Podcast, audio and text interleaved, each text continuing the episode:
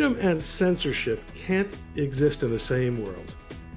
And that's true whether it's the government or private corporations who do the censoring. Hi, I'm Ron Coleman, and welcome to the ColemanNation podcast.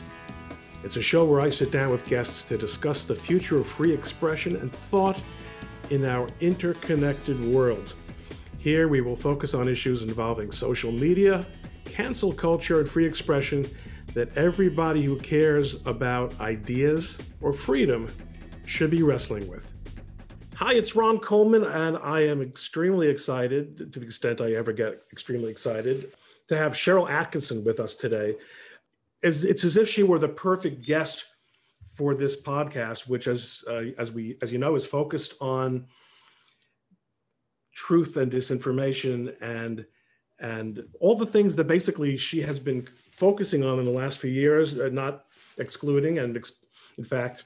ideally including her, her recently published book from last fall, Slanted, which is in, entirely about the topic of what the media have taught us about loving censorship and hating journalism. So I had to work very hard. Sharyl, first of all, let me welcome you and thank you for joining us while you're on the road today. Thank you.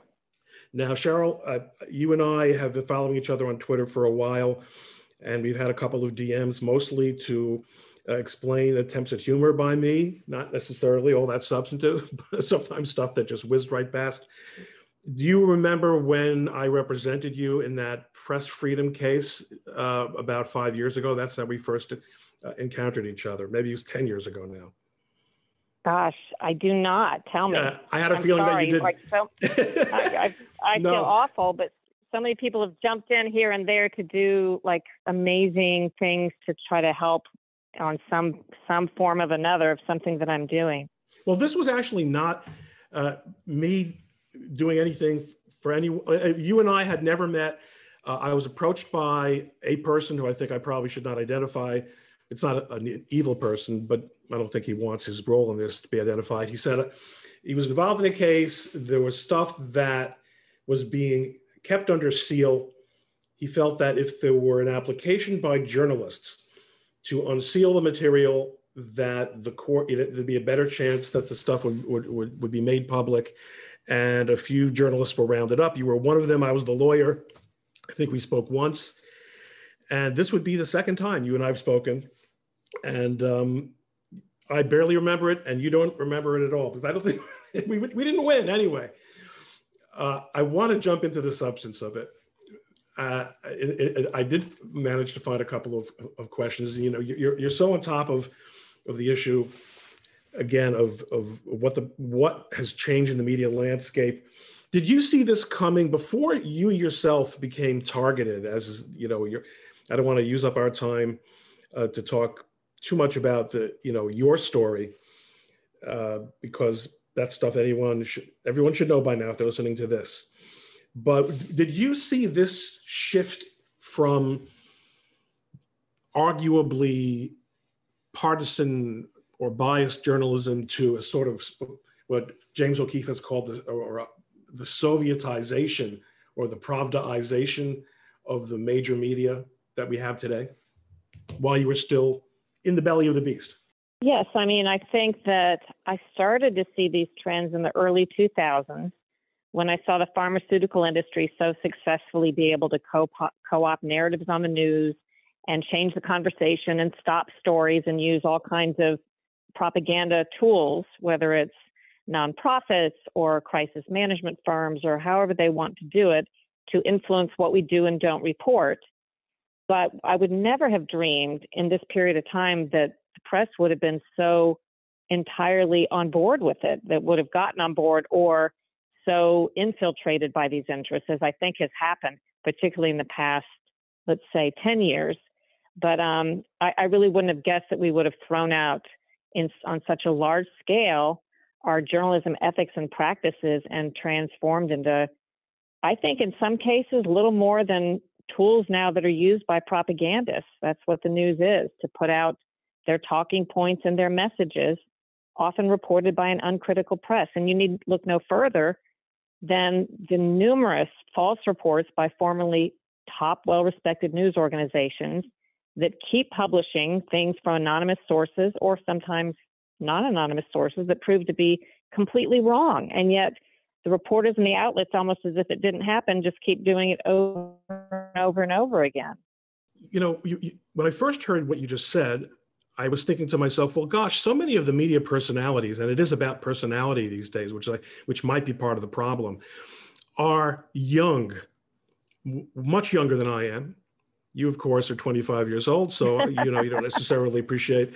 But they're not people that I grew up listening to. Not that I necessarily love the people I grew up listening to, but they're not Ted Koppel.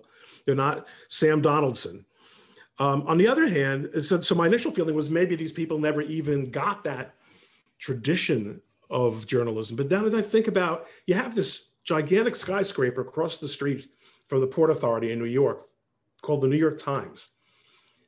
And that is supposed to be the, the, the repository of journalistic quality and rectitude. And, and you have people who are in there, some on the editorial page, and some of them maybe more on the, maybe fewer of them appearing and actual, doing actual reporting now, if there is such a thing. There definitely seem to be people whose names we would have already recognized twenty or thirty years ago, who have, as you say, seem to be very, very willing, unlike, say, Glenn Greenwald, unlike, say, Matt Taibbi, who have been willing to be part of this shift. Well, it's a very complicated equation, and you touched on a couple of the issues that I see that I and that I've written about. First of all, think about a young person that only started paying attention to the news in the past five or six years. They don't even know that the news used to be, at least try to be, firewalled from opinion and used to try to be accurate and neutral. But journalism students are being taught by professors today in some cases that neutrality and objectivity are overrated and that that's not part of journalism. I mean, this is Orwellian doublespeak, trying to transform the news into the very thing that it is not and convincing young journalists to do something or to engage in practices that are the antithesis of good journalism. So combine that with the fact that I think special political and corporate interests have wholly infiltrated many newsrooms, meaning not just figuring out how to get us to report their talking points, but we've hired them into our newsrooms as not just as analysts, but also as editorial people and reporters and writers. So the goal of someone like that is not to accurately reflect facts on the ground and turn up new information. It's to put forth a storyline or a narrative, true or not, to the exclusion of everything else. And their mission is accomplished even if they're putting out false information. And once you look at it that way, it's really the only thing that makes sense when you see how the news is operating today. When you understand the goal isn't to accurately report facts on the ground, it's to try to make people think a certain way or shape the information landscape a certain way. So is this an overhang from Watergate? I mean, Watergate was a long time ago, but that was when investigative reporters both became celebrities and activists. The idea, well, you would always hear people going into journalism talk about in the in the eighties, let's say, or this, maybe even the seventies, was, I want to change the world like Woodward and Bernstein. I want to, you know, by by revealing the the awfulness and terribleness that was Nixon, and let's put a, an asterisk on that. Let's assume that there wasn't a narrative and an agenda going on there, but let's take it at face value. See what they did for the world. They revealed something that was rotten and terrible. That's where I want to be today. The problem is that was a very long time ago. That didn't seem to eventually, or to really have the effect that quickly, or was it gradual? And maybe it really did begin in the seventies. I think the trends we're talking about today have little to nothing to do with that. I, I think after Watergate, for a period of time, there was that phenomenon you describe with other journalists saying, wow, you know, I can do something like that too. I can be famous. I can dig up something. And also some very good, well-meaning investigative journalism on top of that. But today, I think these trends have more to do with political and corporate interests understanding, getting, peeking their nose under the tent of how news organizations work and figuring out how to work us. And largely with the expansion, the advent and expansion of the internet, it made it possible for propaganda tools to be used on the media even more effectively, whereby a small group of people or a minority viewpoint can be presented as if falsely online, as if it's a majority viewpoint or big news, and be made to look like something the news should pick up and report on, and make it look like contrary views are controversial when they weren't. You know, they've just been able to manipulate everything about how we get our information. And if, if there's a, a place or a way that we get information today, these interests have figured out how to use it. There, there are very few pure places I can think of. For example, if you think you're getting your fact checks, you know, from Snopes and PolitiFact, those have been, in my view, completely co-opted. I think most people realize that by the special interests, although they may have been well-meaning and at one point they may have actually been good at what they do, but now these interests have figured out how to co-opt them.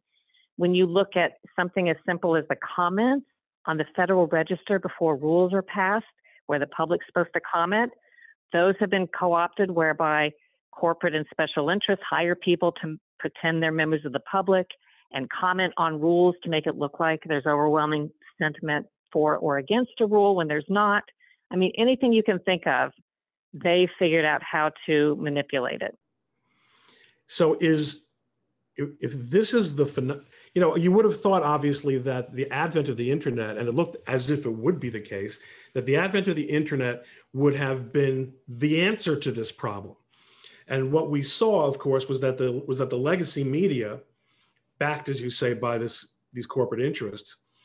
The legacy media leveraged the internet, le leveraged the value of their brands to, to make themselves the, the guardians of what would be considered to be legitimate opinion on the internet. So even though the, most of them are merely hollowed out entertainment or propaganda brands, as opposed to, you know, journalism organizations that have, you know, a, a Riyadh desk and a, and a, you know, and a, a London bureau and the, the sort of things we grew up of thinking of journalism as, they still use the, the, the equity, the trust in, that people repose in their brands and being the New York Times, the Washington Post, the Associated Press, to do the same, gar to, to, to present that kind of garbage that you're referring to, but in it, with, with the patina of, of, of authoritativeness.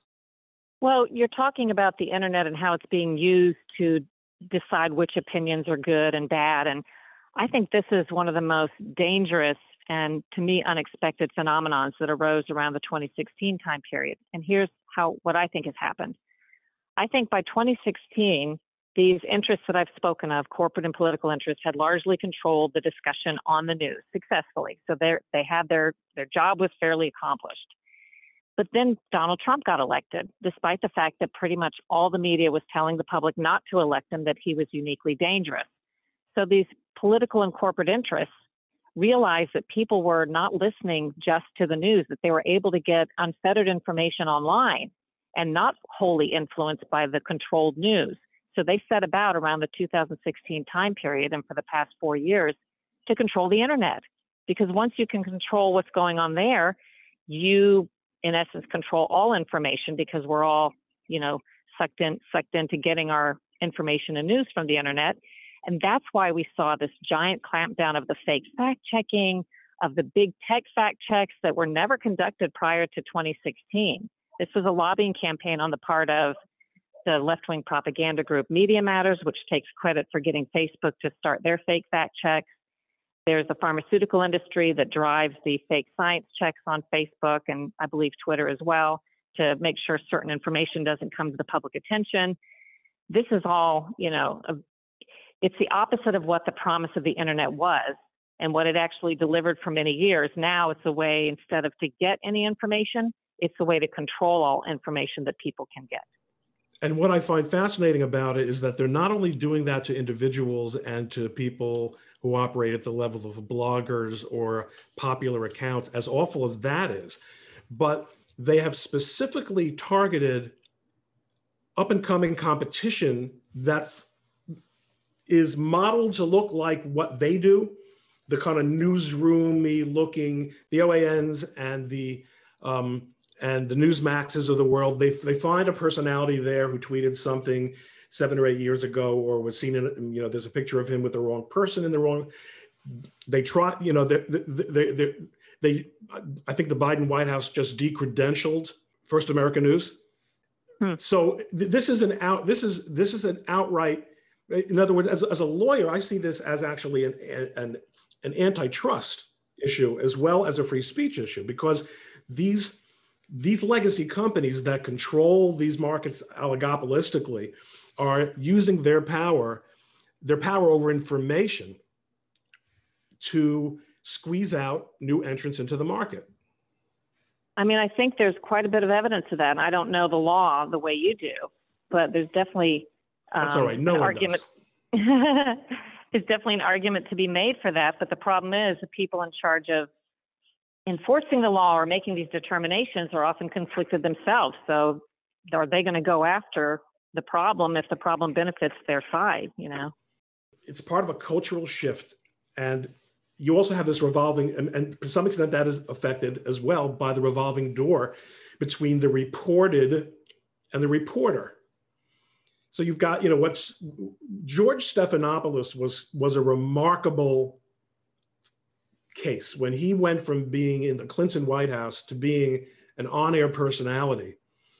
And it was assumed that he would be allowed, and he was allowed, to not disclose his obvious past affiliation or, or sort of recuse himself from, from appearing or opining or being involved in what we'll call news reporting, um, involving his former employers or people that he had political relationships with.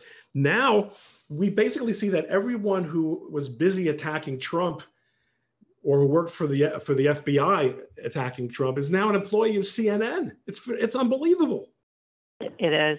It's just, again, the media has allowed itself to be transformed into little more than a tool. I mean, C N N and a few other media outlets almost single-handedly are responsible for the false Russia narrative. If they had simply followed normal journalistic ethics and standards and reported countervailing views and information, they wouldn't have been so stuck going down the wrong road. But as you say, they hired the partisan, actually some of the people accused of crimes and all of this, to day after day, day in and day out, put propaganda on their airwaves without, again, a countervailing viewpoint. And that made it possible for all of this dis disinformation that gripped the country for the better part of the Trump presidency to take hold.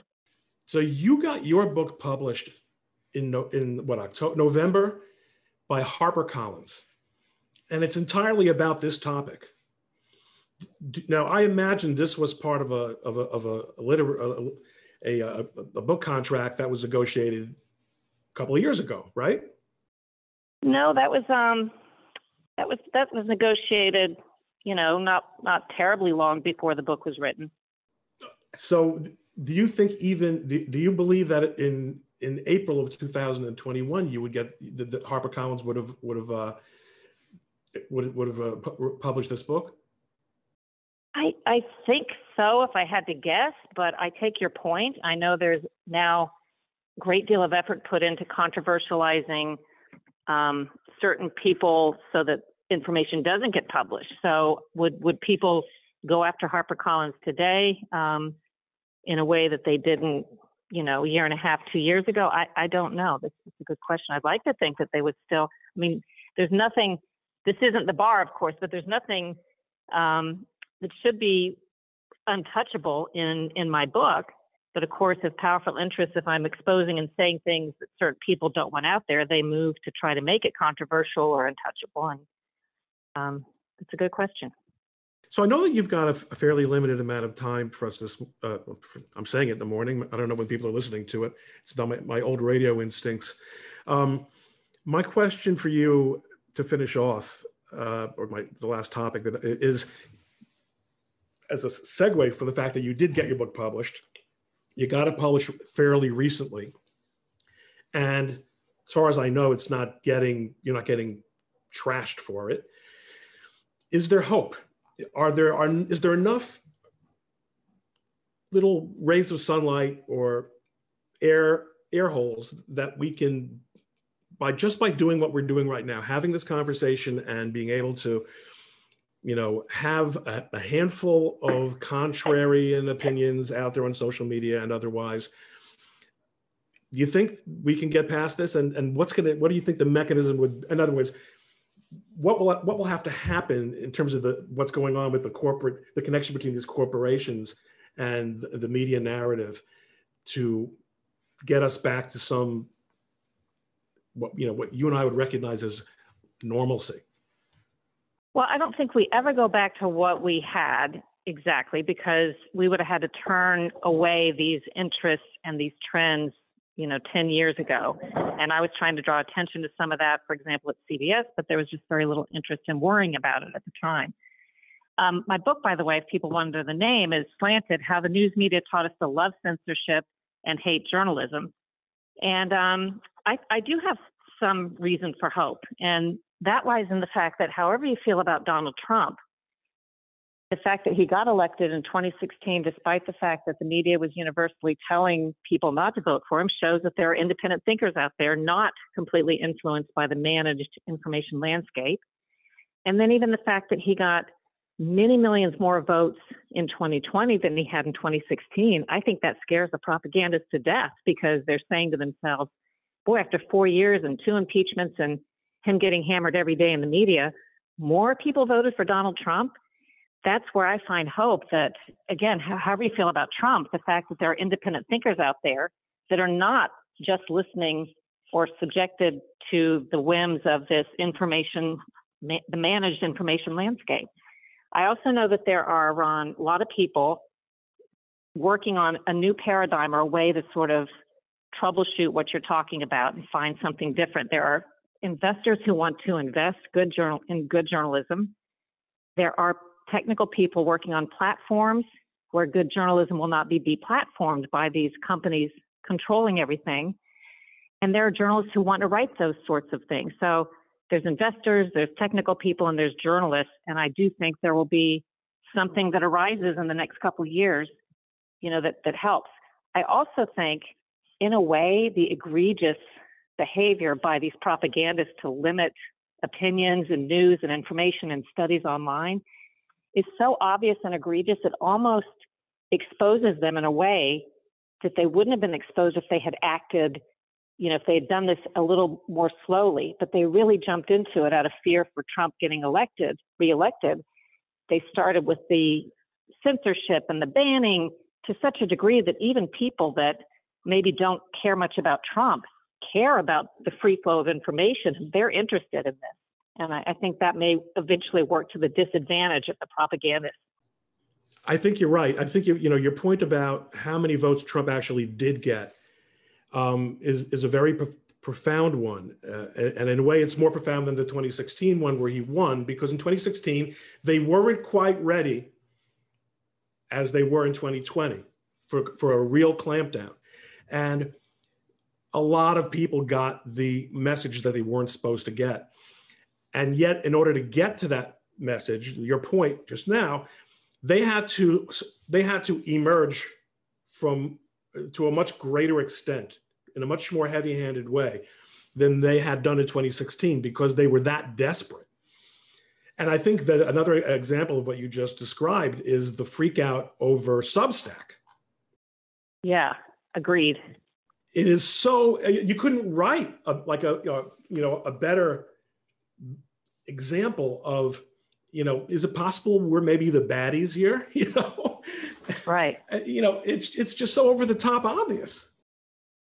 Well, and I use my, my best advice to leave people with, if they want advice on all of this, is in this environment, in this environment, when there are news narratives, powerful interests, social media narratives that fit, I say fake fact check something, discredit something or a person or a study and say it's not true and that you shouldn't hear it, you shouldn't learn about it, that's your cue. That's your cue that it might well be true and that it's definitely something that you should look into independently, because it means some powerful influential interest is trying to keep you from getting the information, and you should ask yourself, why is that? Who would that be? And use that as a cue to go investigate that on your own. And that way we defeat the propagandists, when we use their actions to actually cue us to material we should seek out rather than keep us away from it. Perfect. They should do that. We should do that. We should all get a copy of Slanted, How the News Media Taught Us to Love Censorship and Hate Journalism from HarperCollins. Sharyl, I, it has been a pleasure talking to you after all these years of, of social media knowing each other. And I hope we have the chance to talk again soon. And I really appreciate your time. Well, thank you for having me. Take care. So long. Hey, thank you for listening to the Coleman Nation podcast. Don't forget to subscribe on Apple Podcasts or your favorite podcast app. If you like the show, please rate it five stars and leave a review. For more information, please visit the show's website at Coleman Nation dot com. That's Coleman Nation dot com. Or you can visit my blog at likelihood of confusion dot com. Join us next time on the Coleman Nation podcast and have a great day.